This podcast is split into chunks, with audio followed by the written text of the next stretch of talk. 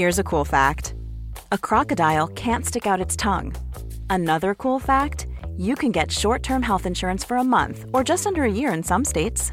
United Healthcare short term insurance plans are designed for people who are between jobs, coming off their parents' plan, or turning a side hustle into a full time gig. Underwritten by Golden Rule Insurance Company, they offer flexible, budget friendly coverage with access to a nationwide network of doctors and hospitals. Get more cool facts about United Healthcare short term plans at uh1.com.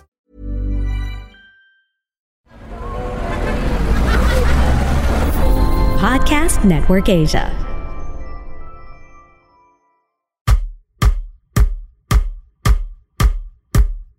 Hey, fellow adults! Let's figure out adult life together. Because adulting wasn't taught in school. Listen to stories, questions, and sometimes expert advice on adulting, self development, Finding stability, relationships, health, well being, and more because it's an adult thing. Woot woot! Hi everyone! We are back with a new episode, a special guested episode which we are so excited about. Ito nga pala si Carla. And this is Nika. And yes, may guests po tayo for this episode. Not one, Carla, but two big-time Mhm. fellow adults who will help us dissect a very important and sensitive topic.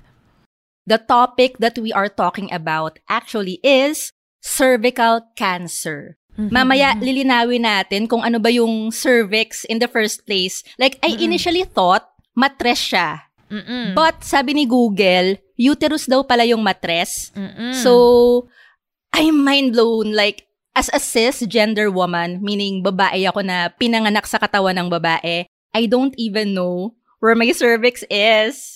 Like I vaguely know where it is, but I'm not sure what it is. So it just goes to show na sobrang necessary nitong discussion na to. Yes. But wait, sa mga fellow adults natin na Mhm. walang cervix who are listening right Mhm. now, hold on, stay there, dyan lang kayo. It's also important that you hear this topic kasi for sure, meron kayong mahal sa buhay na may cervix.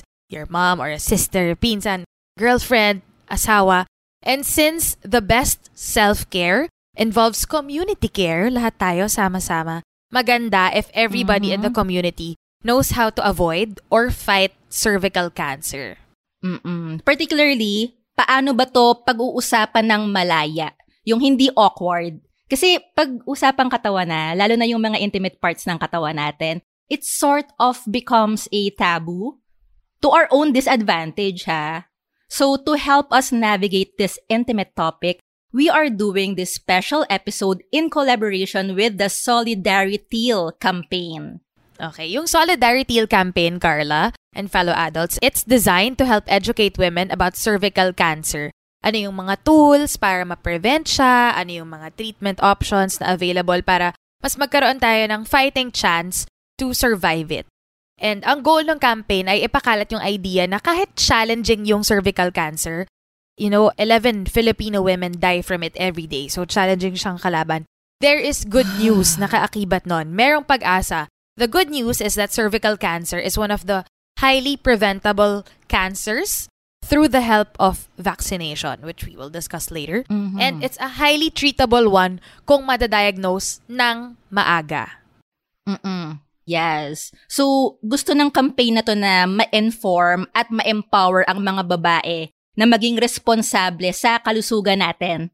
Tsaka syempre, magkaroon ng multi-stakeholder collaboration. Ibig sabihin, iba't ibang tao, patients, doctors, Yes. healthcare workers, government, private entities, etc. Para maintindihan ng mga kababaihan yung mga health options and services, mga resources, tsaka products that can help fight cervical cancer. Ayan. So mamaya, we will discuss how you, our fellow adults na nakikinig sa atin ngayon, can personally participate in and help out this advocacy campaign. Kaya ito na po. Let's get informed about cervical cancer by listening to our guests tonight. We have two women who are both fierce health advocates. Anika, paghatian natin ang honor of introducing them. Sige. Our first guest is a health professional. She's a doctor. She's an OB gynecologist. Siya ang chief of clinics at the hospital at Maayo in Cebu, where she also leads the maternity service program. She graduated from the Cebu Institute of Medicine, had her residency training at Cebu Doctors University Hospital, and is a member of the Multinational Association of Supportive Care in Cancer. And as we can tell by now, she is a cancer caregiving and cancer survivorship advocate. And she's also a mother. So, fellow adults, let's all welcome Dr. Maria Carmina Joyce Alferez, also known as Doc Mina. Hi, Doc. Woot! Woohoo! Good evening, everybody. Good evening to our listeners. Gising na gising pa si Doc Mina. Oo. Hi, Miss Nika, Miss Carla. Good evening. po, Doc. Kung sa Cebu pa, maayong gabi eh. Maayong gabi. and the other health advocate we have right now is our Solidarity Ambassador, isang batikang broadcast journalist. We've seen her on TV, we've heard her on the radio, but wait, there's more. She is the founder of Nina Inabel Hand Woven Clothes and An Organic Skincare. She is also the author of the book How to Raise a Superstar. And like Doc Mina, she is a mom. Of ilan ka mo? Three. not one, not two, but three. Guys, let's welcome to our adulting tribe, always in the service of the Filipino, Miss Nina Corpus. Hello, hello. Good uh, evening, Carla, Nika, of course, Dr. Mina. It's nice to be here and it's nice to find out na ang kasama ko ngayon, yung mga hosts ng podcast are actually my org mates, my fellow Aster. Yes! Yes, go broad ass. Shout out to our college org. what a small world. Small world talaga. So, wag na natin pag-usapan kung anong taon ako pumasok. Dahil, uh, Yes. Walang usapan ng batches kasi that's literally decades ago. yes. But I'm glad to be here, and I'm so uh, proud of you guys uh, for having uh, something like this that fellow adults like uh, ourselves. Yeah. Thank you. Ayun po, if you don't mind, Doc Nina, Miss Nina, how did you get into this advocacy, yung pagiging cancer And health care? advocacy, di ba? Yes. Mm. Well, I was a health reporter for a long time, more than a decade. So talaga uh, araw-araw kino-cover ko siya. Tapos nagkaroon rin ako ng uh, health show for more than a decade din kung saan araw-araw, gabi-gabi, nag interview po ako ng mga doktor. But more than all that, aside from uh, that background, when I became a mom, I became more concerned about health kasi meron na akong mga anak. So hindi lang siya Mhm. parang something that I report on. It became very personal. Mm-mm. So uh, yun ang dahilan kung bakit po ako nandito kasi gusto ko na ma-share sa mga fellow moms na kailangan talaga natin bigyan ng uh, focus yung kalusugan ng ating mga anak. So yun, later I will um, expound, mag-explain ako kung bakit kailangan ito, lalo na sa panahon ngayon after COVID. How about Doc Mina? Sa dinami-dami ng parte ng katawan, bakit po cervix talaga yung natripan yung pag-aralan? Well, di naman necessarily cervix lang talaga, di ba? I'm an OB, Mm. GYN, and okay, okay. we all know na OB, di ba, yung sa panganganak, tapos GYN are gynecology, no? Concern. Mm. So, Mm-mm. well, epiphany during medicine, of course, you have a mentor who inspires you and all of those. Tapos medyo nag-gravitate lang ako towards OBGYN during my residency training. But ang sa akin kasi, parang medyo happy na specialty, di ba? Si OB. Ang atin, we help the mom uh, go through the entire nine months. Tapos parang yung ending medyo maganda, 'di ba? Kasi nanganak ka na, tapos may you know, there's a little bundle of joy and all of those. So that's actually the main reason why I went to OB. But of course, aware din ako na at the other side of the spectrum there are things na a woman that is not pregnant has to be aware of, no? And one of which is yung prevention and screening, how to be healthy.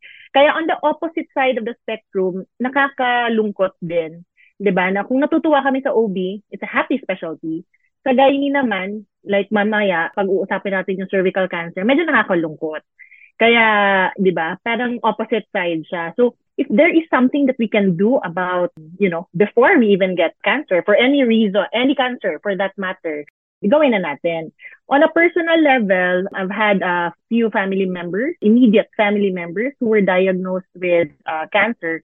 Hindi nga lang cervical mm. cancer, but I know mm-hmm. firsthand how to be a relative, not even a physician, no? a caregiver of somebody going through the cancer journey. So both my sister and my dad have cancer. Tapos my sister lived with uh, stage 4, lung, lung cancer for seven years before she mm-hmm. eventually passed. So from start to end, talagang nakita ko how you go through it as a family in the eyes of a family member, not as a doctor. So that was an eye-opener for me na ang dami palang pwedeng i-empower sa family, no, sa mga caregiver na how to how to alaga yung patient, tsaka how to take care also of yourself while being a mm-hmm. caregiver. So my advocacy is not just cancer survivorship, it's also cancer caregiving. Kasi madalas nakakalimutan mm-hmm. natin yung sarili natin while we're caring for someone. And this mm-hmm. also, di ba, alam mo yon hindi lang sa cancer eh. Kung caregiver ka of a chronic disease patient like somebody in dialysis, somebody on chemotherapy, somebody who is bedridden, or even an elderly, di ba napapabayaan yung caregiver, Carla, di ba? Minsan, yun yung ano. And these are the parang wala pa nag-uusap about this. So, yun yung gusto kong gawin dito sa Pilipinas actually. That's a dream. So, w- where we're going right now is actually a very great place to start. So, maybe later sa conversations natin, aside from me being a physician, I can actually also show you how it impacts the family. So, para yung iba naman, baka sabihin kasi, ay, hindi ako affected dyan kasi wala naman akong cancer na family member. Oo nga, pero meron ka namang elder alagaan. So how does mm-hmm. that translate? Hindi ka na nakakapag-check up. Ikaw yung nagka-cancer. God forbid. Kasi 'di ba, yung mm-hmm. pasyenteng inaalagaan mo, grabe yung focus, pero ikaw naman nakaligtaan mo yung sarili mo. So those things. So that's my advocacy. That's that's how I went into cancer caregiving and survivorship. Yes, thank you for that, Doc Mina. Warm up questions lang dapat yun. Pero ang init na nung usapan, I learned a lot ang na init, agad. pinawisan ako. Oo. I learned a lot. Ito, meron pa sana kami one more warm-up question para mas mag-init pa lalo. If you're not naiinitan enough. Yes. this one is for Doc Mina and Miss Nina. Ang tanong is, what is a health concern or a health-related question that you wish you knew the answer to when you were younger? Mm-mm. Ang original po talaga naming warm-up question is ano lang eh. Anong highlight mo for today? Uh-uh. Anong low light mo? But for this, let's make it health-related. Ako? Um, gosh, you know, I was not as health conscious siguro or as aware when I was younger. I was generally healthy. So wala ako masyadong uh, naisip. Pero ito, since adulting, hindi ko alam.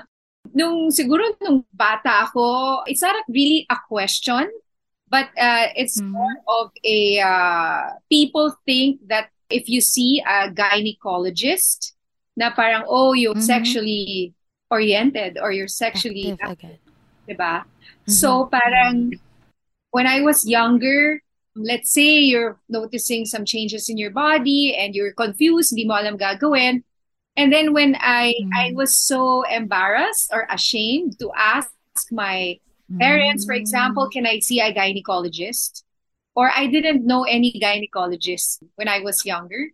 Do you know that the only time I went to one was when I got pregnant? Oh my. yeah, kasi, well, yung iba ko noon, mga kakilala, they go kasi minsan irregular daw yung period nila or masakit may dysmenorrhea. Ganon. Eh ako kasi wala akong, uh, fortunately, wala akong ganong mga nararamdaman na sintomas nung uh, bata ako. But then again, meron pa rin ako mga changes or questions na bakit to nangyayari.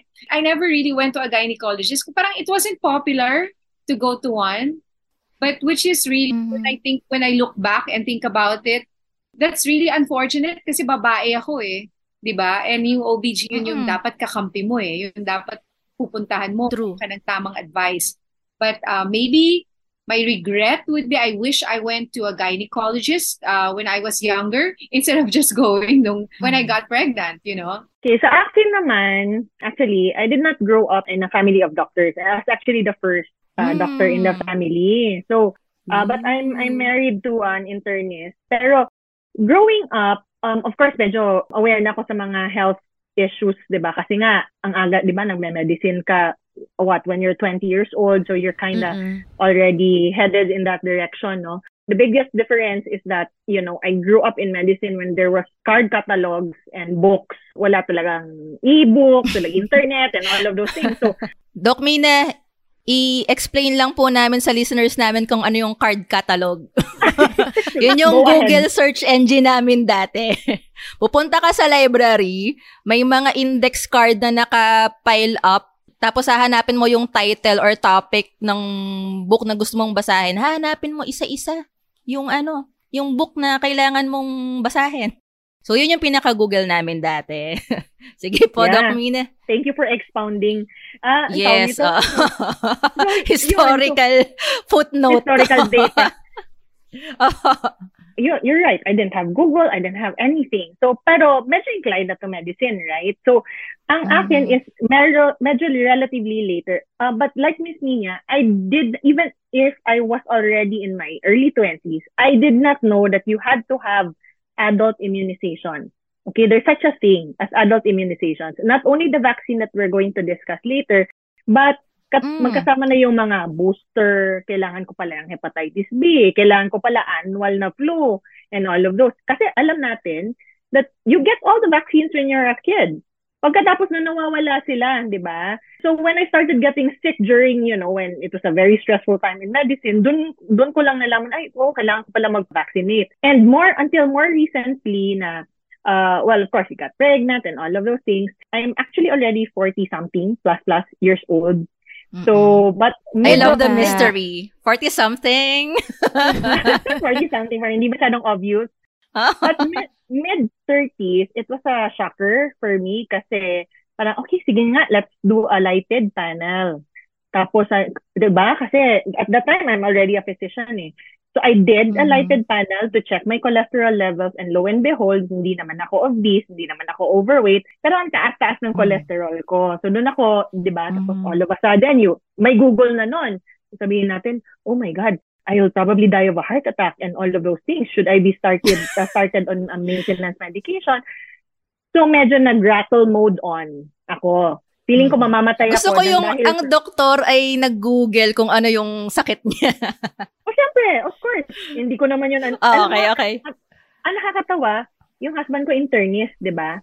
So sabi ko, Opo. oh my God, cholesterol levels ko mataas. So hiningi ko sa husband ko yung prescription. So I think I need to start myself Mhm. on maintenance medication. And he goes, why? Mhm. Did you even start exercising?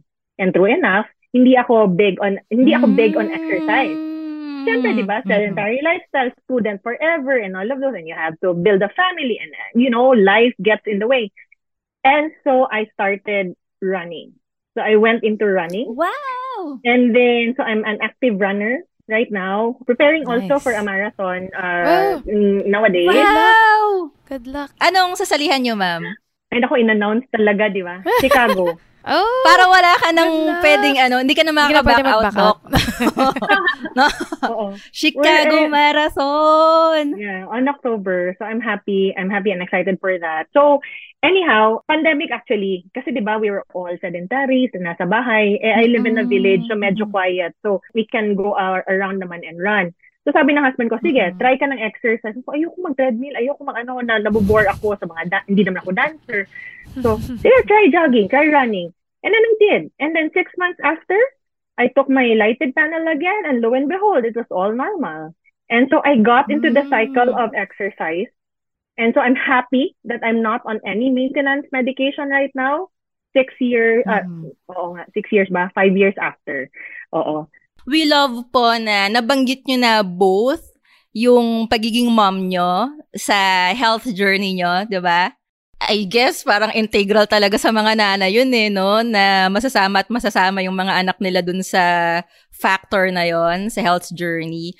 So, kaya rin po naisama namin yung pagiging mom nyo sa intro. Kasi isa sa biggest things that we want to learn is paano po ba gawing normal at saka welcoming yung walang stigma, yung usapang cervical health or more broadly, yung reproductive health. Like, personally po kasi, I never had such a conversation with my mom growing up.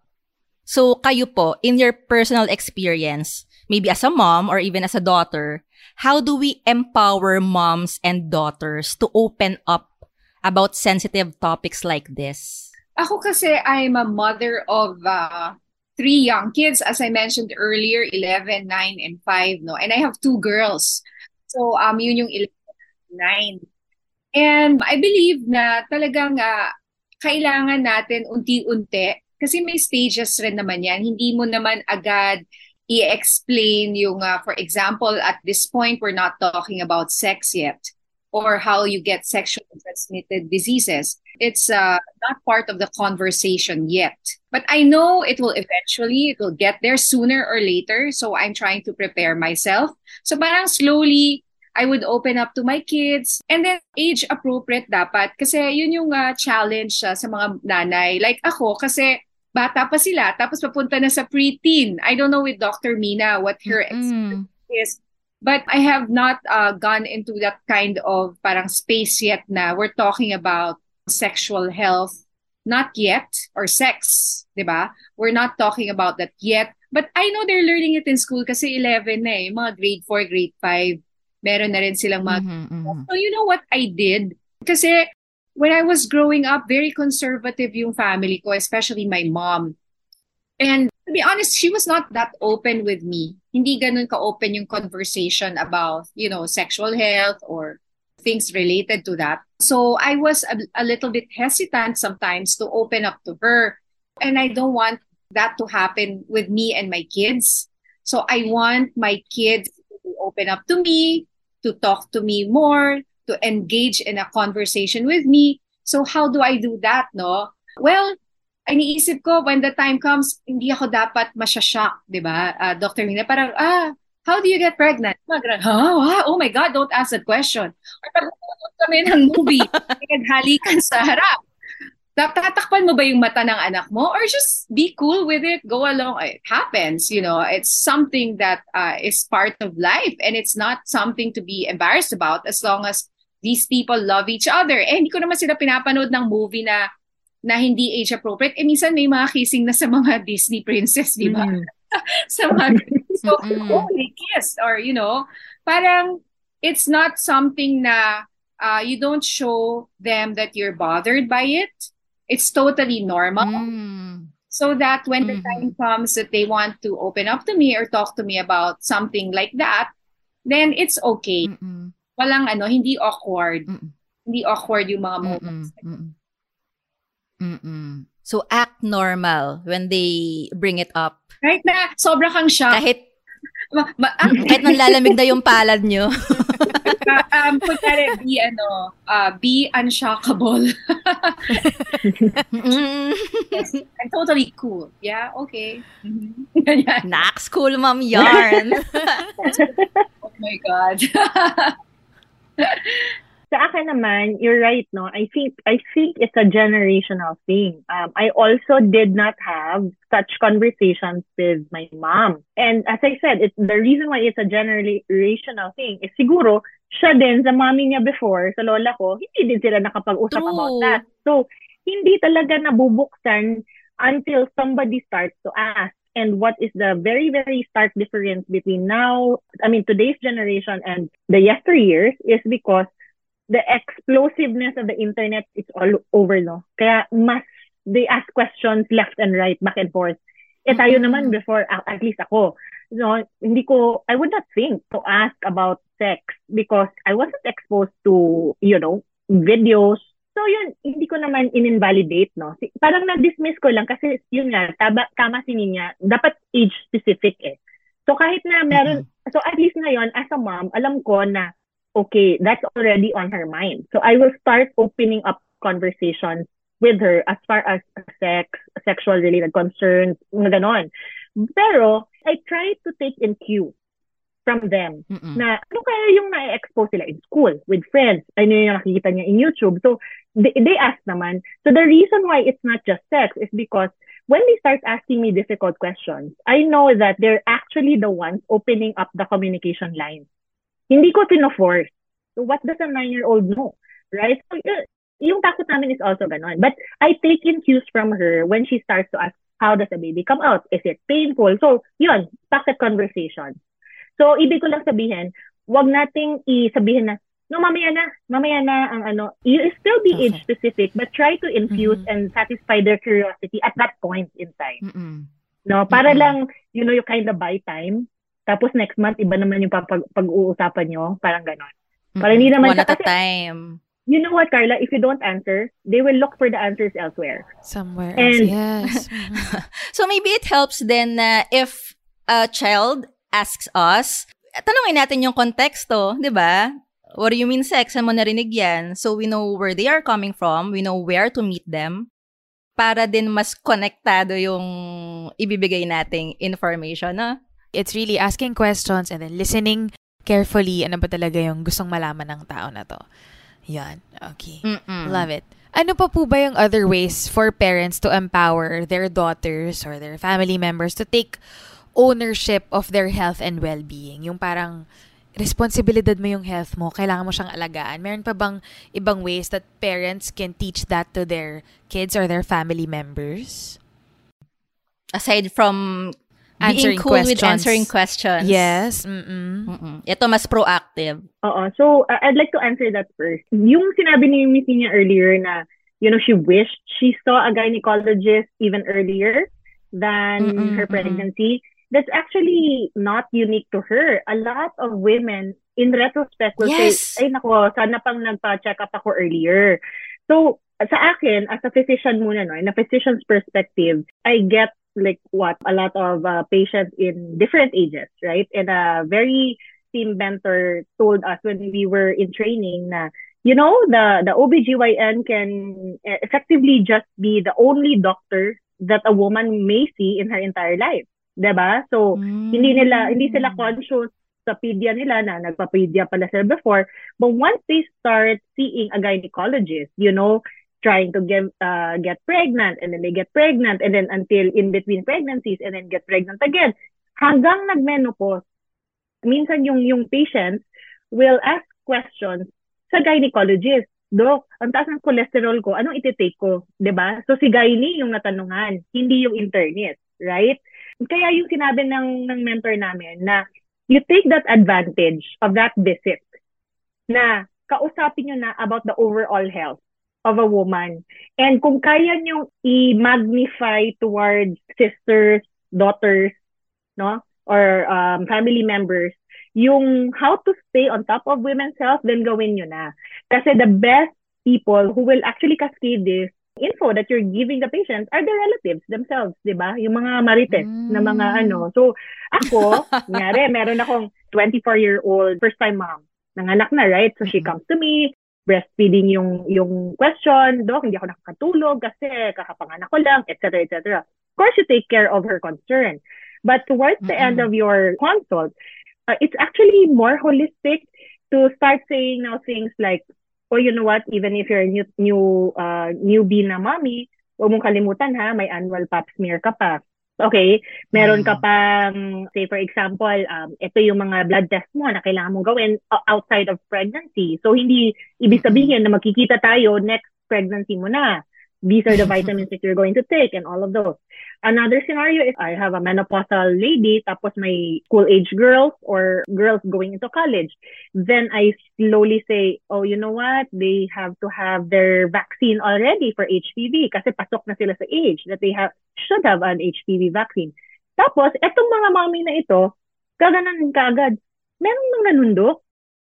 Di ba? So sabi, ay akala mo, alam na nila. Tapos hindi pala. But actually, you're just saying something that she needs to say to her daughter, right? And then, Mm-mm. how do But you even now... she herself doesn't know about it. Correct. So that's why when we do counsel patients, it's really a good thing no na na, na the doctors actually will tackle then yun nga yung the family members, how can you cascade the info. Hindi po pwedeng Mm. hanggang pasyente lang. So, etong, Mm-mm. eto later we will be talking about the HPV vaccine, no? Pero there is a, a time frame, an age where it's best to give the HPV vaccine. And a lot of moms will be around what, 30, 40 years old. Kung meron kang anak between 9 to 15. Tama ba? Oo, 40, no? Mm-mm. Kung 40 years old ka, meron kang anak between 9 to 15. Kasi you'll be surprised in the clinic, sila pala hindi nila alam na, ay, doktora, dapat ba ako din napavaccinate before? So, ang ginagawa ko, yeah, it's never too late. Let's go ahead, do the vaccination for your daughter and vaccinate you also. So, your daughter will also say na, ay, mami, tayo palang dalawa. We can fight this together. We can prevent. cervical cancer together. bonding. Oo, kahit na masakit yung vaccine, di ba? Pero at least, sabi ni, sabihin mo, kaming dalawa warrior. So, ganun, ganun yon. Tha- That's, that's my point of view as a physician. Na we take an Mm-mm. extra time to talk to, you know, uh, ma-identify mo kasi sa family, di ba? Na, oh, may, may, may anak ka, may sister ka, you're high risk for this and that. So, this is what we're going to do. So, that is actually empowering kasi they also remember, I went to the doctor not just for my concern, but this is what Doctora told me pala. You learn Mm-mm. from it and not just because of the disease that you presented with during that visit. So that's how we kind of empower everybody to to be advocates from themselves and for the people that they love. Again, community care. Tama. Mm. Yep, yep, yep.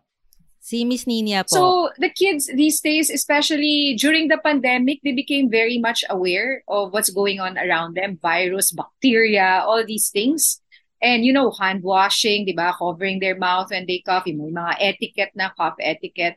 So um they're they're growing up at this time when the world is so uh, is aware and um, really taking charge of our health and realizing that this is something that we should all focus on so I believe eventually it this you know having all that knowledge and not just knowledge no but experience na sila mismo ginagawa nila to kasi they're very active, 'di ba? They do a lot of Mm. sports, they they eat they try to eat the right kinds of food, they drink their milk, ganyan. They know it's all because they they want to have a healthy body and uh for me Mm-mm. um, that's a very important uh, foundation. Yung meron na silang ganun, Mm. ha- dadalhin Mm-mm. hanggang sa pag Value their health talaga. and seeing doctors is also important. Yan, to see your doctor, to ask questions, di ba? Also research so that you know the right questions to ask. At saka hindi ka lang tanggap na Mm-mm. tanggap kung ano sabihin. Minsan kasi, di ba, ah, tatanggapin mo na lang ba? Pero mas maganda kung magpo-probe ka pa ng konti eh. Eh, para malaman mo talaga kung ano yung nangyayari, di ba? At mas maintindihan mo kung ano Mm-mm. kailangan mong gawin. So like for example nga, yung. HPV vaccine. So isa ito sa mga Mm-mm. considering because my kids are at that age eh. They're uh, 9 to, di ba, Doctora Mina, the best age to give the HPV is, is it 9 to uh, 11, 12, or Vax, HPV vax. 9 to 15. 9 to 15? Pero parang may certain age na parang dapat yung age na to, tama ba? 10, 11, 12? Uh, actually, you can start talaga, Miss Nin, as early as 9. Ang atin lang kasi is if you reach 15 years old, um, magiging tatlo na yung dose mo. And the earlier that you give it, the higher your Ah. antibodies will be. Parang ganon. Yes, you have So, more uh, antibodies to protect yourself. Mm-mm. Mas effective yung Mm-mm. vaccine for you if you get it before at the age of 15. No? Yeah, because presumably, we will assume na teenagers will start to become sexually active no, sa mga teenagers. So the point of the HPV vaccine is even before you get exposed to sex, Mm-mm. nag-vaccinate ka na. Katulad ng COVID, di ba? Before ka pa na-expose ng COVID, nag-vaccinate na tayo. Katulad ng flu. So, ganun, ganun lang talaga actually yung yung point why we give early. No? Aside from So, it being The earlier the better. Mm-mm. Um, sometimes uh, for some moms na hindi nila masyado maintindihan kung ano yung HPV, no? Tinatanong nila, um, kailangan ba talaga? Di ibig sabihin, ano, I'm encouraging my my child to be sexually active or promiscuous or what. Parang they have that fear or they have that feeling which prevents them from encouraging their kids to get vaccinated or even bringing their kids themselves kasi nga 9 to 15 yan eh. So, um, marami silang mga katanungan na ganyan. Kaya kailangan talaga mag-research tayo. Kailangan talaga alam natin na importante ito para sa ating mga anak. And also, pagka tinanong ng anak mo, bakit kailangan ko ng HPV vaccine yun? Medyo tricky rin yung ganong question, di ba, Dr. Mina? But sometimes, siguro, yun nga, age appropriate. Or you can just leave maybe sex out of the conversation muna. Well, it's just a vaccine that you need. Just like your flu vaccine, your pneumonia vaccine, and all the other vaccines that you've taken in the past. Yeah, um, that's a very, very common concern. No? And you you you hit it in all right spots talaga, Miss Dean. Ang sa amin naman as healthcare providers, no? so we, we go through um, trainings and seminars on how to actually deal with it. We've spoken to a lot of adolescent pediatricians, no pediatricians who specialize in adolescents. How do you address, 'di ba? So sa amin as healthcare providers, ang ginagawa namin, we encourage Remember I said earlier about immunization na may naputol na part na hindi ko alam na there should be pala adult immunization kasi 'di ba nag-vaccinate tayo no when we were kids. And then when you go to work, 'di ba meron hihingan ka ng ng workplace mo, right? Na dapat nag meron kang booster nito, dapat nag-flu ka and all of those. But itong HPV vaccine, isasama namin kasi nga 9 to 15. And this is a very critical time in the life of an adolescent na parang hindi talaga priority yung health. Correct?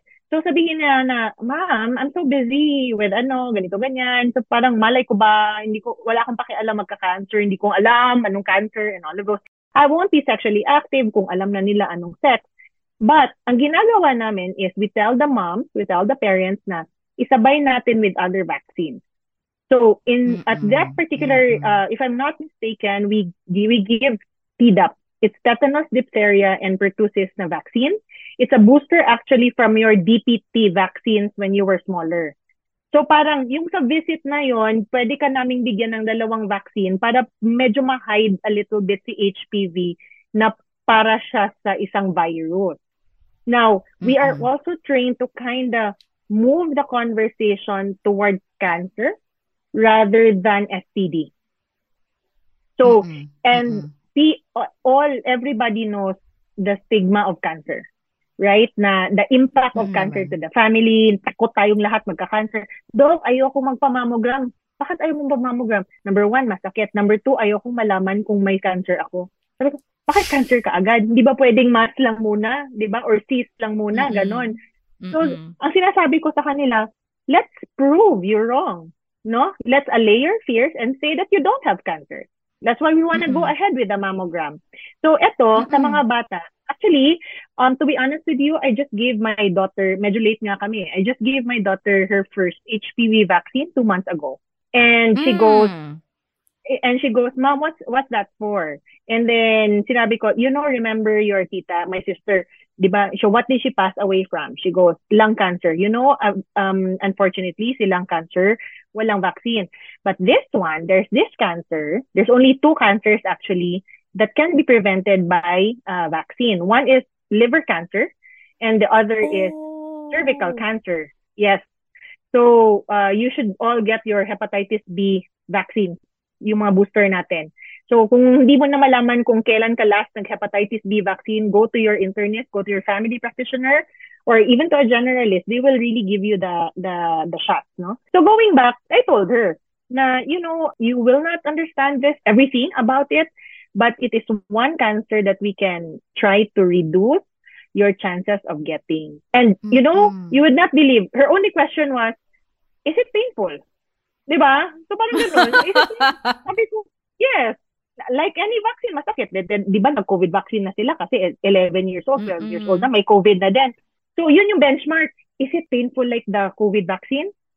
Mm-mm. Yes, but if the, you you won't have fever, medyo masakit lang on the braso, yeah. But that's it. And that will already prevent me from getting cancer in the future. Ganun yung question. So sabi ko, yeah, it's one way. Okay, ma'am. Ganun yun. Ganun na ka-easy. Actually, di ba? Yeah. So, but this is because I know to give it to my daughter. But Nina mm-hmm. is right. If the parent is actually the deterrent, yun yung sharing reason na hindi ka makapagbigay. Yes. Yun din yung medyo mahirap. So, I will segue now to efforts of the government because actually, itong HPV vaccine, binibigay na din sa school. The DOH actually mm, worked for with... free? Um, yes, for free. Um, wow. Pero they, they're starting with the public schools muna, um, ang tawag nito. And the age target age group is uh, grade 4, no? Itong mga 9 years old nga. Okay. Wow, perfect. Sana pala nakipila ako, no? Nag-uniform ako muna para ma-avail ko. so, dapat sa public schools, kasi hindi sila masyadong aware, right? Number one. Number two, of course, they will benefit most from it kasi another deterrent is uh, the cost also, di ba? And the knowledge. Exactly. But if we go, the DOH and DepEd has a hand-in-hand no, um, na program. It's called school-based immunization. So, ina-activate yung mga teachers to help counsel the parents and to help inform the students. Kung takot ang bata sa doktor, nakikinig ang bata mm-hmm. sa teacher. Right? Minsan, mas nakikinig ba sa teacher kaysa sa parents? so, Mm-mm. eto naman, um, the consent, of course, it has to be there and all of those. But this is a whole of government, a whole of system approach, di ba? Na dapat multi-stakeholder, DOH, DILG, DepEd, and all of those things. But it is, we're starting to go back to that because it that program was there before the pandemic, except na medyo nawala siya in passing.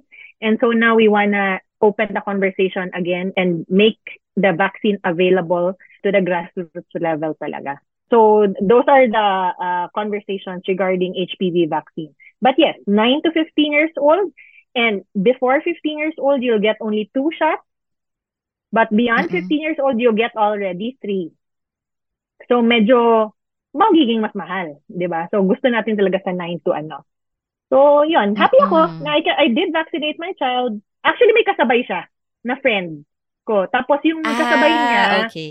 kasabay niya na family friend namin, lalaki yung sa kanya, 11-year-old mm-hmm. boy. Which, by the way, we can vaccinate boys at that age also. Yeah, kasi kung sexually transmitted disease siya, carrier ang guys, right? Right. And baka yung mga listeners natin, Carla, magtanong, wala namang cervix yung lalaki.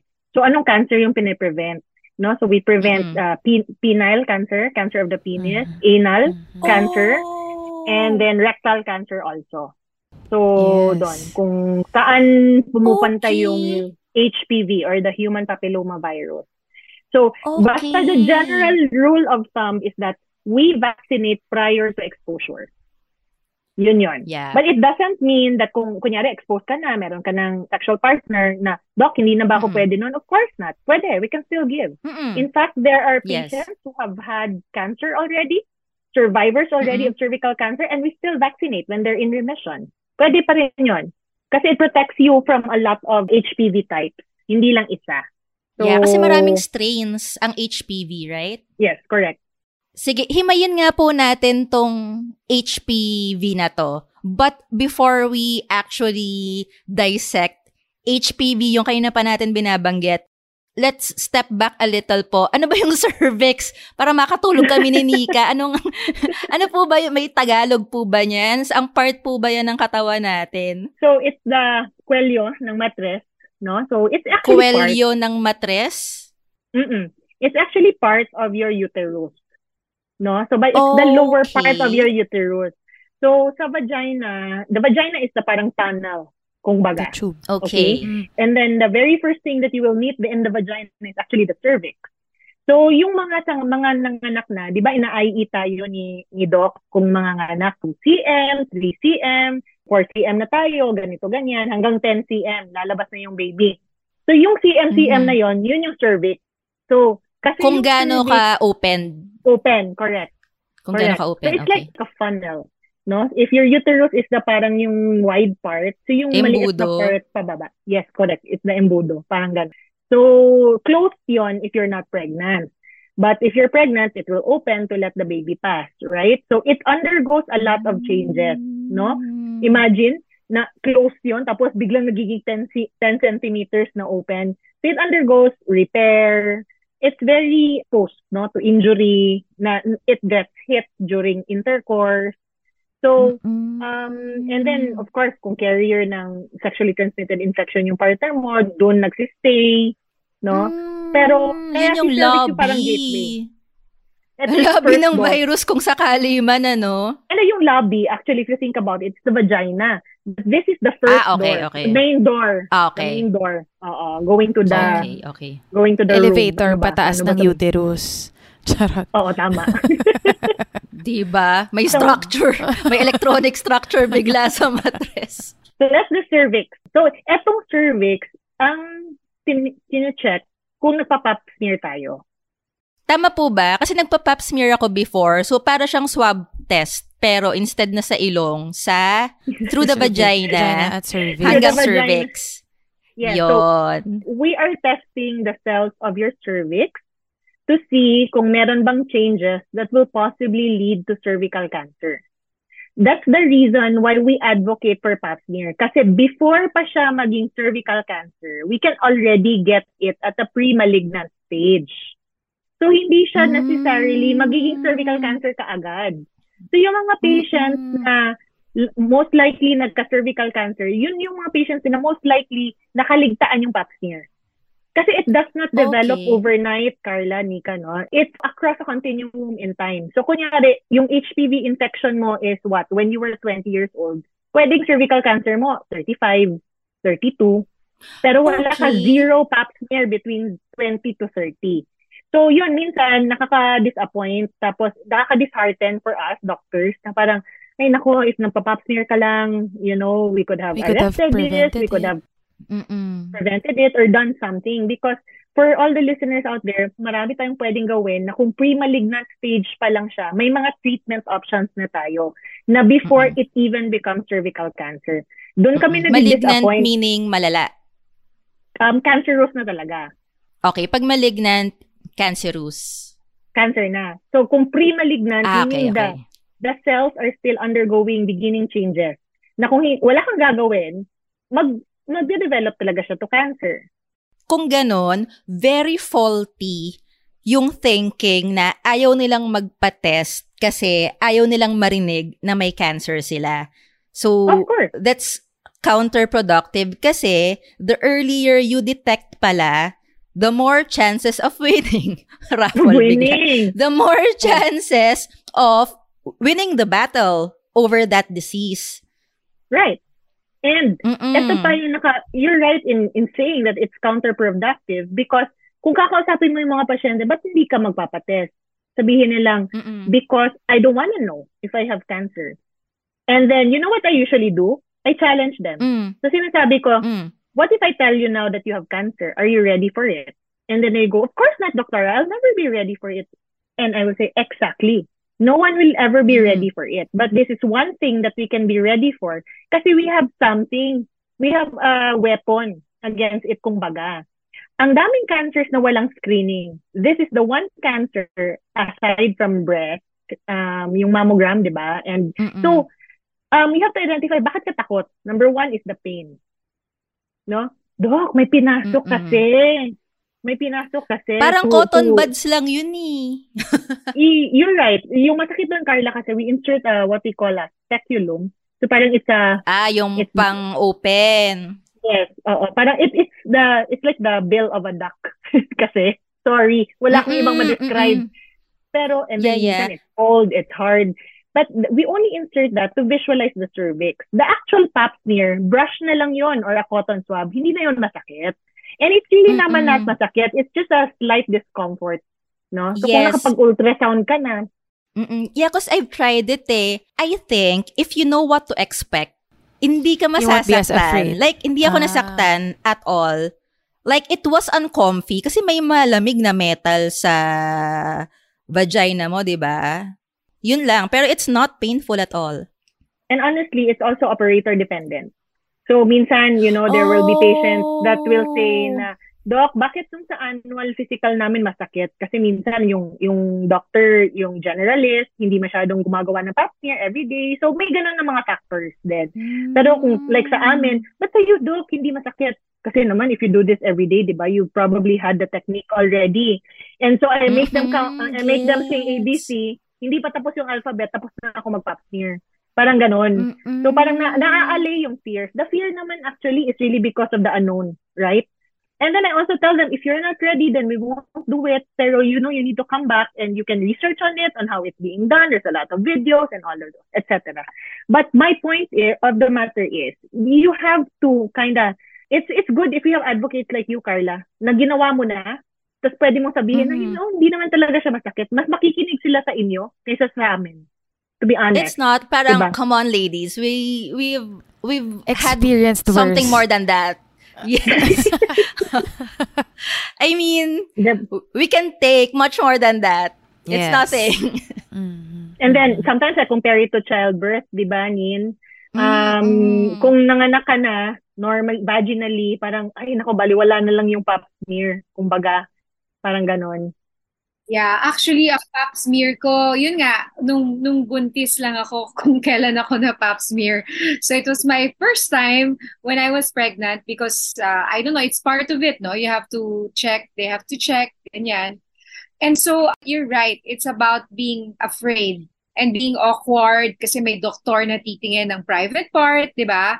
What, what age, no, Dr. Mina, um, kasi ang iniisip na iba, nagpapapap smear lang siya dahil baka may sexually transmitted disease, di ba? Kasi sexually active, promiscuous, ganito, ganyan. When, uh, in fact, sabi mo nga, uh, it's more than that, di ba? Um, you can uh, save a life. I mean, it's about saving a life. And uh, so all these other things na iniisip mo na I'm embarrassed, nakakahiya yung reputasyon ko, ganyan-ganyan, hindi na yun mahalaga eh. Ang mga tao ngayon, Sorry, that's so obsolete. that's so generations ago. Kaya ganun ng panahon namin eh. Um, naalala ko eh. Kaya hindi nga ako nagpa-pap smear until I was, ano eh, I, I was pregnant. So that was my experience. Mm-mm. So, um, saka yung iba, ah, ayaw nga nila yung may ini-insert. Eh, di ba yung mga COVID test nga, ayaw rin natin noon. Parang ganun lang yun eh. That's Mm-mm. di ba? Mm-mm. So it's something that we should be more open about, and uh, why it's uh, it's really very important is because Dr. Mina has said it. Uh, it can catch the cancer na hindi pa cancer, pre-cancer pa lang. I mean, saan ka naka- Mm-mm. Exactly. That's such a gift, di ba? That the fact that you can Mm-mm. catch it bago pa siya maging cancer. And you're right, it takes years, uh, more than two years, three years, or more than that before siya mag-develop into cancer. So you have all the time to actually prevent it. So why not do it? No, why not encourage everybody simple thing para naman walang trahedya na mangyayari in the future. Mm. Kasi alam naman natin na dahil sa late tayo mag-detect, eh, huli na ang lahat. 'di ba? Yeah. Question po, Doc Mina, ang HPV or later on, o pangalanan na nga natin ngayon, ang buong pangalan niya is Human Papilloma Virus, kaya HPV. Yun po yung virus na sexually transmitted. Tama po ba? Ang question ko is, kapag po ba female to female yung sexual intercourse, pwede pa rin siyang matransmit? Tama ba? Yes. Actually, um, it's a good thing that si Miss Nina brought it up, yung virginity and stuff, no? Kasi, you know, um, kami naman in, in OB, we were also trained to not believe that the patient is not pregnant until proven otherwise. Secondly, we were trained to not believe that the patient is a virgin until proven otherwise also. Mhm. So, Mhm. Mhm. Parang, okay, pwede siya magsabi na virgin siya because wala palang penile contact.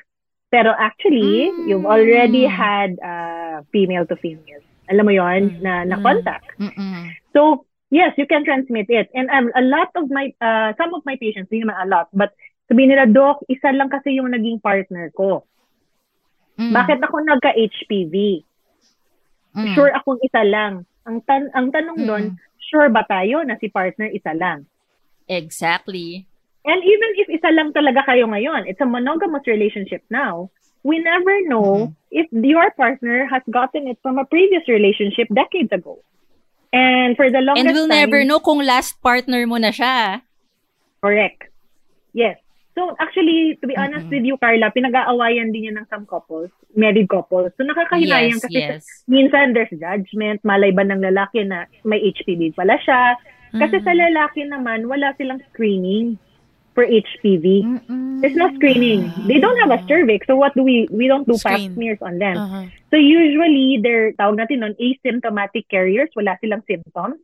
And the Mm. symptom that will come out in men is yung, ano ba yung Tagalog? Kulugo. Kulugo sa ari. Warts. Genital warts, correct. So, Genital that, warts. They, okay. so they will have warts no, ar- around their reproductive area.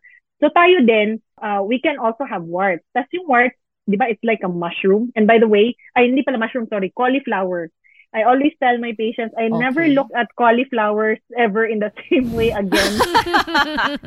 When it was described na cauliflower-like lesion daw. Cauliflower-like lesion. So may stalk na maliit, tapos parang cauliflower sa taas. Tapos sabi ko, pwede ba gawing broccoli naman? Parang ayoko na yata kumain ng cauliflower.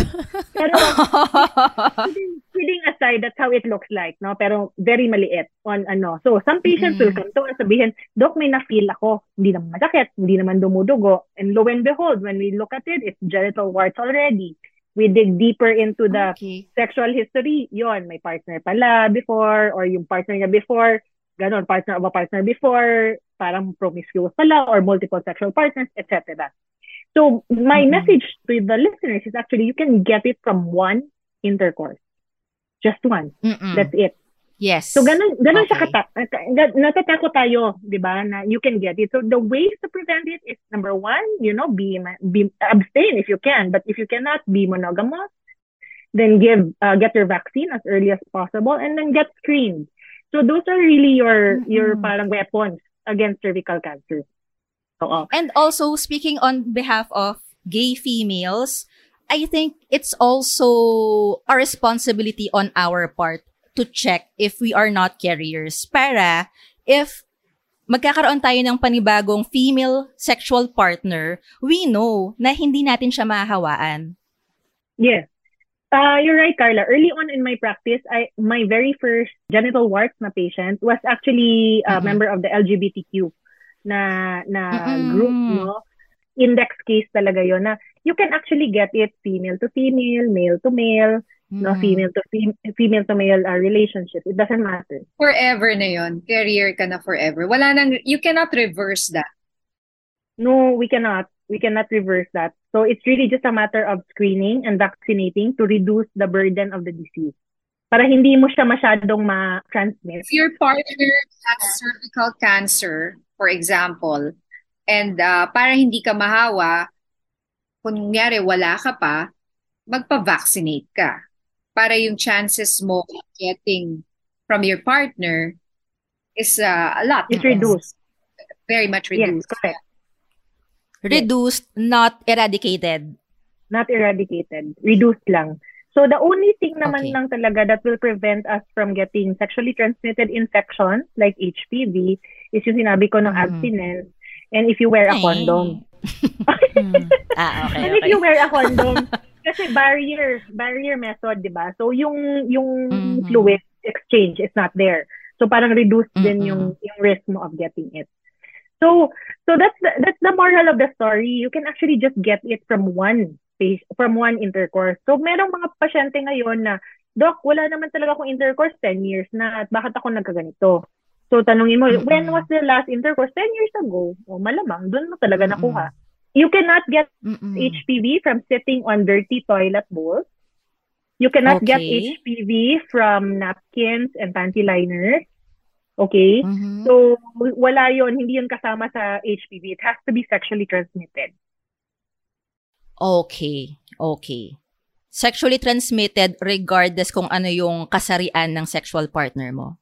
Correct. Kasi hindi natin alam okay. kung ano din yung sino din yung partners nila uh, before previously so, and then mm-hmm. they are they are carrying already the the virus na hindi nila alam okay Okay. Would you have ano po stats kung gaano karaming tao ang infected ng HPV? Mm-mm. Actually, Mm-mm. um dito sa Philippines, our stats are really patchy at best as far okay. as HPV is concerned. Okay. Only because hindi tayo masyadong nagpapatest ng Pa-check. HPV. Mm. Hindi tayo nagpapatest. Ah. It, it, to get an HPV specific na test, it is a, actually a sophisticated test eh. Okay, let me clarify to the listeners ha. Yung pap smear gets already the abnormal cells because of the HPV. Okay, kasi okay. infected na siya with an HPV. Pero as far as diagnosing yung nandyan ba yung virus talaga, kunyari like the COVID test, di ba?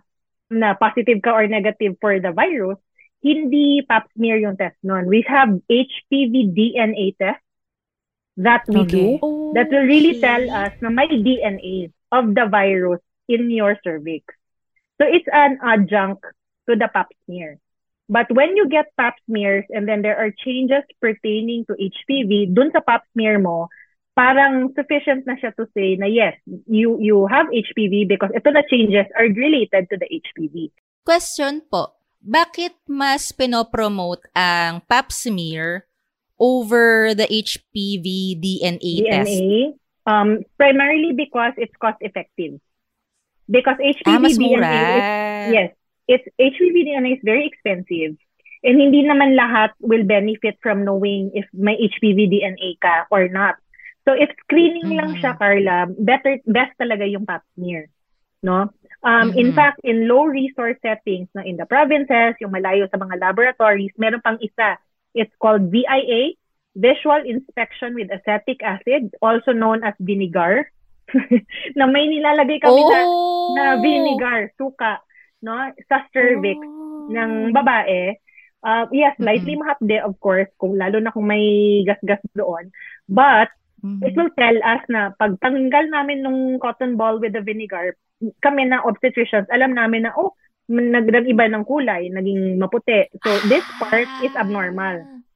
So, if that part is abnormal, we can then refer you for a proper pap smear or for a biopsy.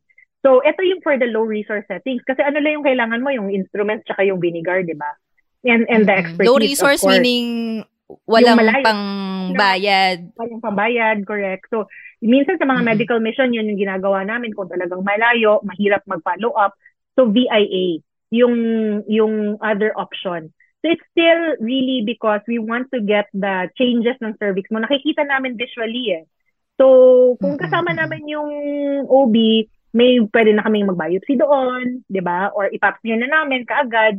Eh kung negative ka naman for the VIA, less likely do you have the HPV. Parang ganon. So, na nafi-filter mo kasi you weren't able to give the pap smear because medyo may may cost siya kahit na hindi masyadong mahal, pero hindi pa rin nila ma-afford. But you're still giving screening. So, that's an option. Not a lot of people know that, that we can actually do that, yung VIA. Mm-mm. But going back to HPV DNA and the question of Mika, globally naman yung prevalence of HPV actually no with patients na walang abnormality in the pap smear 11%. So it's actually a high number, meaning walang abnormality sa cervix mo and yet you can have HPV. Alam niyo yun? So, ano yun? Asymptomatic? Ganon? Correct. Yes. Pero on the opposite side of the spectrum, if may cancer ka na ngayon, about 99% of those with cervical cancer will have HPV. Or the Will have or already have? because- ah, already has the HPV. Sorry. Oo. Yun yung cause ng Okay. cancer nila. Mm-mm. Okay. Yun yun. So kaya yung atin, hindi tayo masyado makakuha ng data on ilan bang naglalakad ngayon na may HPV, di ba? But the cancer data, yes, we do. We do have. And uh, the magic number is, for death, is 11. No? 11 Filipinos die of cervical cancer every day. So, Malaking you know. number. Ang dami uh, nun! Dami nun. You're right. Ang dami. So, WHO actually has a strategy uh, by 20... World Health by the- Organization. Correct. Uh, has a strategy by uh, uh, year 2030, tawag nun the 90-70-90 strategy towards elimination of cervical cancer. So 90% of girls should be fully vaccinated Mhm. with HPV vaccine by age 15 years old. Tapos 70% of women should be diagnosed with nung HPV DNA test, yung high performance test na by the age of 35 years old and again by 45. And then the the other Mm. 90% is that if you are identified to have cervical cancer, uh, 90% will have received already treatment. So itong 90, 70, 90 approach ng World Health Organization will reduce the risk of cervical cancer as a public health problem by the i- year 2030. So itong 11 Filipinos, we want to bring it to less than 10 already. Single digits na lang dapat ang mamamatay or kung if any. So that's the point of that uh, per strategy. day. Per day, correct, 'di ba? So Mm-mm. 11 Mm-mm. times, ilan ba in a month? Kagad, 'di ba? Times 30. So katakot. And if that one is your relative, 'di ba? It's so sad. So, 'yun. Vaccination, screening, awareness. That's it. Yun yung ating panagang, no? Our tool. Okay. Okay. And just to be clear, ah, reiterate lang natin, kung tama yung pagkaintindi namin, Doc Mina ha, cervical cancer pa lang sa ngayon ang may vaccination and screening na cancer. Kasi may vaccination na rin for liver cancer, di ba? Pero may screening Right. ba for that? Liver cancer? Wala pa. Oo. Um, well, hindi siya specific for liver cancer. You can have an ultrasound Okay. done, you can have blood tests done, but hindi siya talagang yung sabihin mong yun talaga yung if you have this, you have cervical, Mm-mm. sorry, liver cancer. But breast cancer, Mm-mm. you can screen breast cancer through mammogram. Pero yung both merong screening at may vaccination, it's cervical cancer. Cervical. So, Correct. fellow adults, doon man lang, let's nail this, doon man lang i-eradicate na natin or super minimize yung probability of us having it or our loved ones having it. Screen agad, please. Vaccine ka agad, please, as early as possible. Summarize ko lang yung ways natin to protect our health versus cervical cancer. Una nabanggit ni Doc uh, Mina and ni Miss Nina yung open communication between adults and kids or even with friends, colleagues, teachers pa nga nabanggit kanina. And then have a proactive mindset, yung I can do something about it. I can prevent it. I can take control of my health. And then, magpabakuna ng HPV vaccine or magpa-test for HPV hanggat maaga, agapan with screening like yung pap smear or VIA na nabanggit kanina ni, ni Doc Mina, proper treatment if it turns out infected. Meron pa po bang other concrete actions or doable steps for us to eradicate or at least minimize the cases of cervical cancer? Baka may gusto pa po kayong idagdag, Doc Mina, Miss Nina? Yeah, especially sa lay people kasi not every one of us is in a position of medical authority like Doc Mina. Right.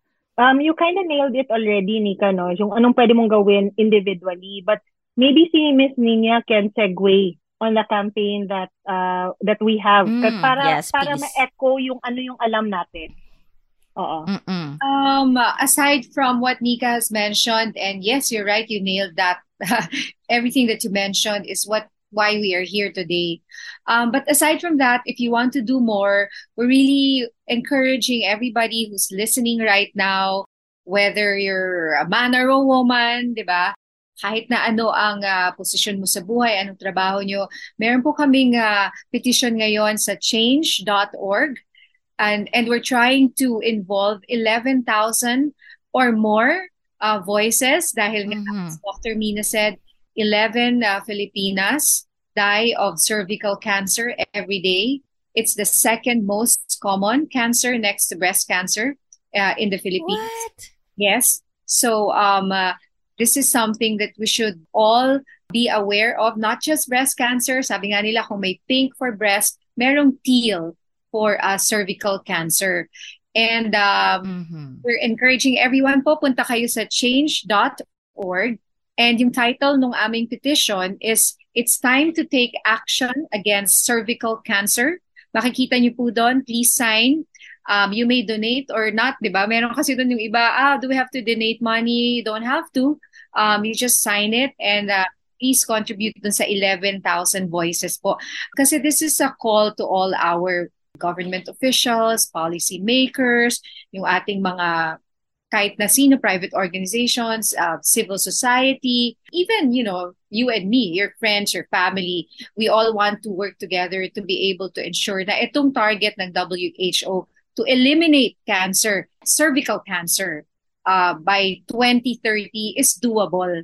So uh, we hope ma all visit the website and sign our 11,000 voices na petition for this one. So maraming salamat for the opportunity to share this. Okay. Ilagay namin yung link sa episode description para madaling mahanap ng listeners natin. If you are active sa Facebook, meron po kaming Hope from Within Facebook page. So, nandun rin po yung uh, link ng petition na yan para hindi rin po kayo mahirapan. So, just go to uh, that page. Yung Hope from Within uh, Facebook page, para rin po yan sa lahat ng uh, uh, may cancer or may kilalang may cancer or uh, may kaibigan na gusto niyo po ng support. Is a community na uh, pwede nyo pong puntahan para ho, uh, may mga questions doon that can be answered. Some of your questions, where to go, where to get treatment, what's the best treatment option, and all these things. No? So we hope you can visit our Facebook page as well, yung Hope From Within Facebook page.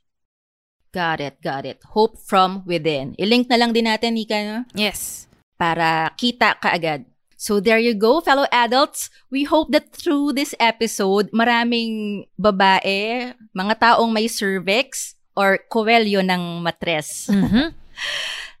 Sana marami sa ating friends and family will be inspired to make a difference and eliminate cervical cancer. Ito na yung sinasabi natin kanina na ang fellow adults natin ay may magagawa. This fight is something na kaya talaga natin gawin. So please, please personally participate dito sa campaign na to.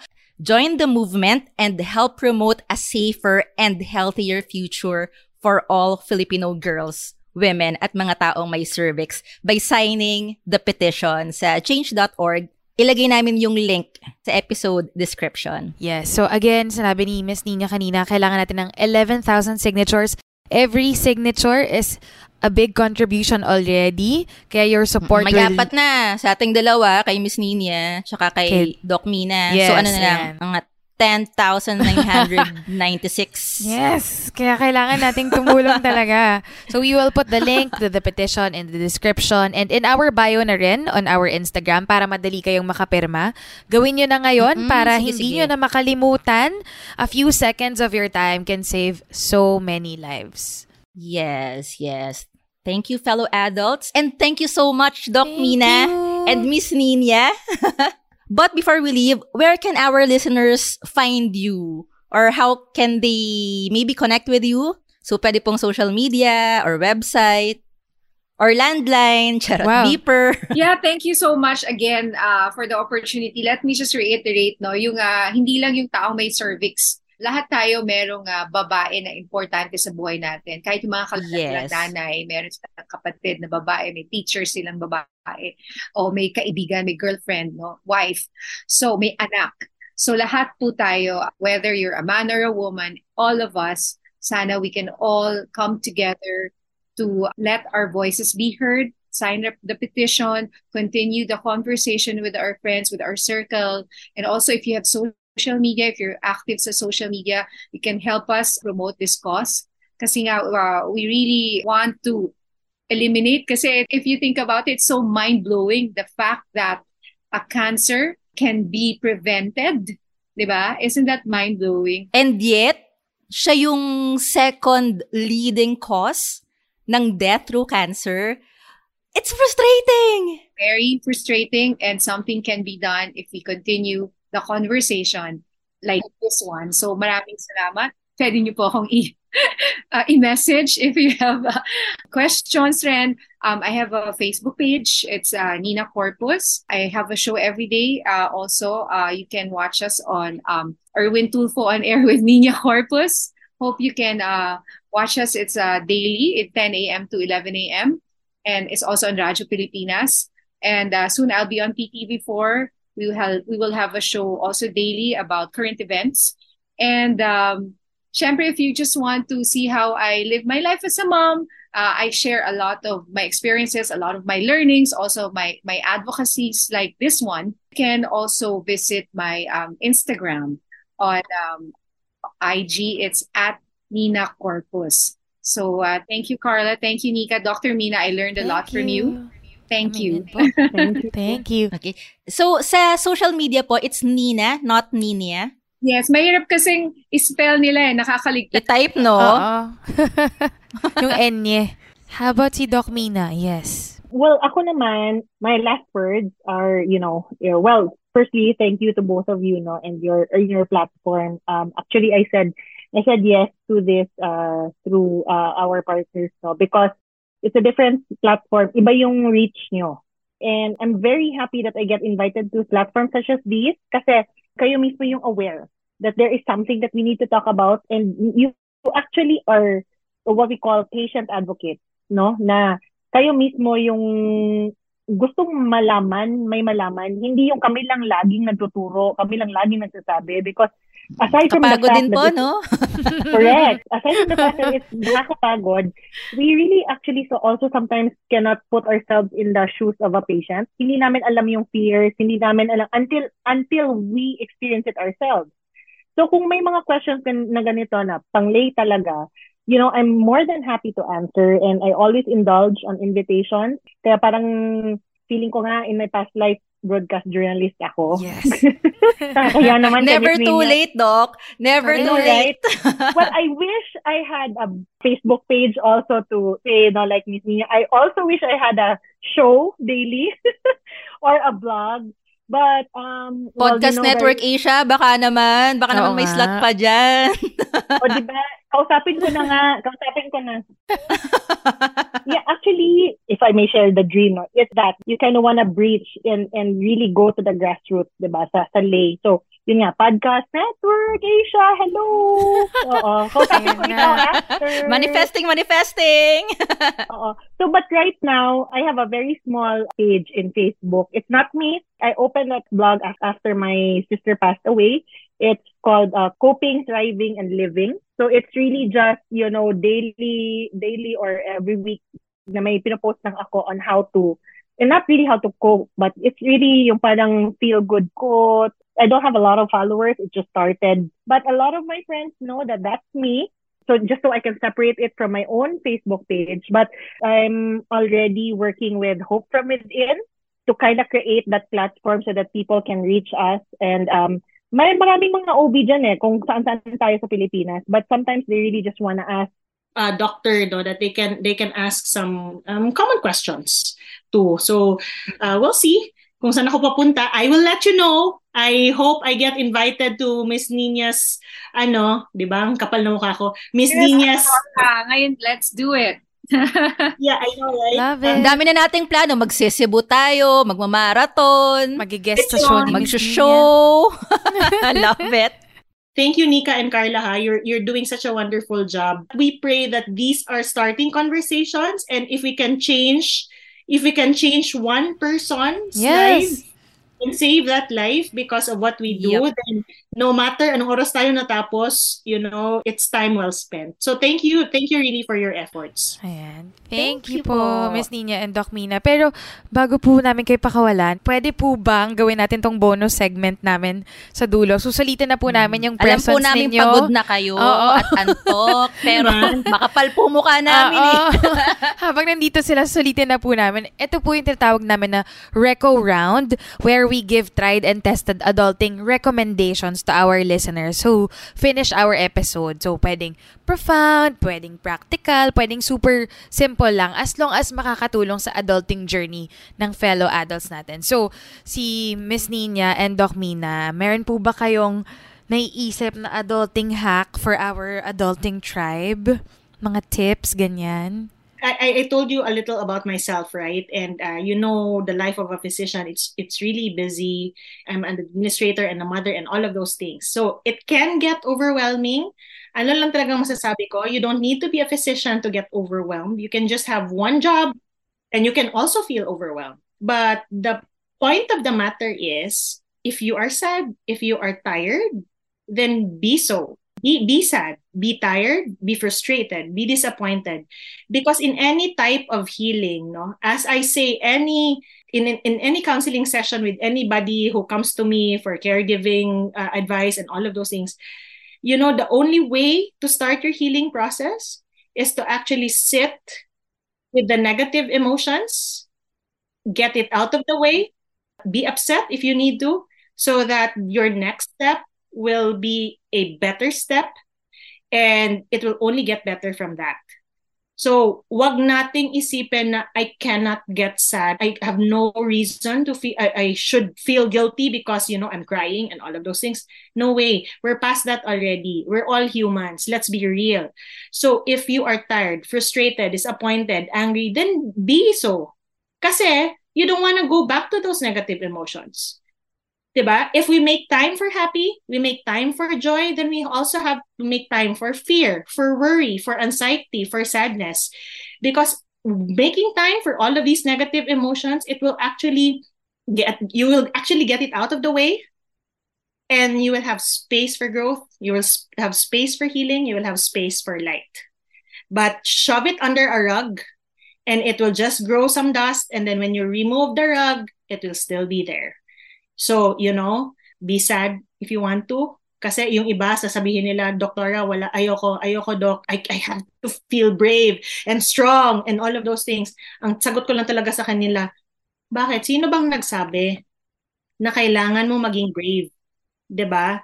Si Wonder Woman nga naging vulnerable, nagka-boyfriend. Ikaw pa ba? 'Di ba? Tapos so, na heartbroken, no? Na Wonder Woman na yun, na heartbroken, ha? Oo. Ano diba? ba naman tayo mga mortal na nila lang? right. And you know what, Carla? The armor that we pretend we have can get very heavy. It can get very heavy. And if we don't put that down, there will be no strength left for tomorrow. So that's the number one adulting hack that I can tell all of the listeners. No? Listen to yourselves and deal with your negative emotions as long as you need to.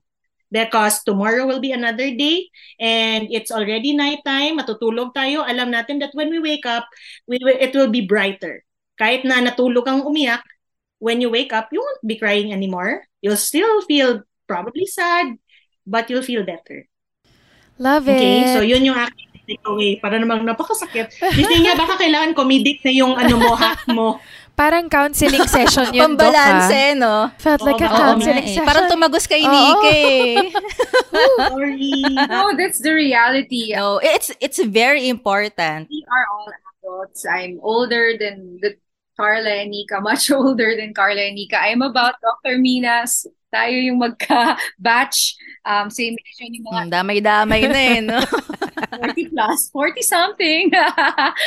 you know, I'm a work in progress. Um, I'm an adult, but I'm not gonna say I know it all. I know all the hacks. I may do multiple things. Recently, I was interviewed for the, the topic was which I was like medyo natawa nga ako kasi uh, how do you have it all? I'm like, huh? No. I mean, the moment you start thinking of having it all, you will end up with parang not being able to do it. So um, I'm going to say I'm still a work in progress. I learn every day. There's still much to learn. Yes, I'm older and wiser, but siguro one day you'll be moms. I don't know, uh, or you you'll get married or take care of somebody. Um, what I learned is that na sana mas na na imbibe ko nung mas bata rin ako is that there will be good days and there will be bad days and it's okay. So that's life. And um, just have to uh, deal with it, di ba, Doctora? Um, just keep going. Like you said, there will always be tomorrow is another day. You can do uh, make up for your mistakes. You can do better. So um, that's uh, what I try to do with my life and not make have all these regrets and think about the past, di ba? Kasi every day is the ability to be able to be a better person. And all of us can do that. So it's up to us. It's up to us. Um, yun. And lots of sleep. Yun yung uh, kulang na rin ako dito. ito na, ito na po. Matutulog na. Papatulugin na po namin kayo very, very soon. Get at least 8 to 10 hours of sleep. 'di ba? Dami ngayon with social media with all the Netflix and HBO Go. Napupuyat tayo eh. Pero as an adult, I think we need also to know when to rest, when to get that that uh, 8 to 10 hours sleep so that you know, we feel better the next day. And be healthy. I love it. Yes. Napaka-inline ng adulting reco nila. Oo nga, It's okay. Ganda to not be okay and give ourselves chance to rest. Na, ba't na, napaka napapanahon? Nabasa niyo po ba ang diaries namin ni Nika? Parang alam niyo yung pinagdadaanan namin ni. Eh. Love, Love it. it. Thank you again. Thank you guys. Thank you so much. Thank you again, Miss Nina and Doc Mina. Hanggang sa next checkahan natin, fellow adults. This has been Nika and Carla, empowering each other to take ownership of our health and well-being because it's, it's an adult thing.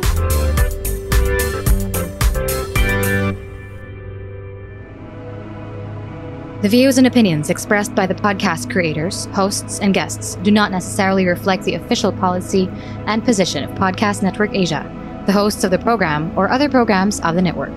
Any content provided by the people on the podcast are of their own opinion and are not intended to malign any religion, ethnic group, club, organization, company, individual, or anyone or anything. Even when we're on a budget, we still deserve nice things. Quince is a place to scoop up stunning high end goods for 50 to 80% less than similar brands. They have buttery soft cashmere sweaters starting at $50, luxurious Italian leather bags, and so much more. Plus, Quince only works with factories that use safe, ethical, and responsible manufacturing. Get the high-end goods you'll love without the high price tag with Quince. Go to quince.com/style for free shipping and 365-day returns.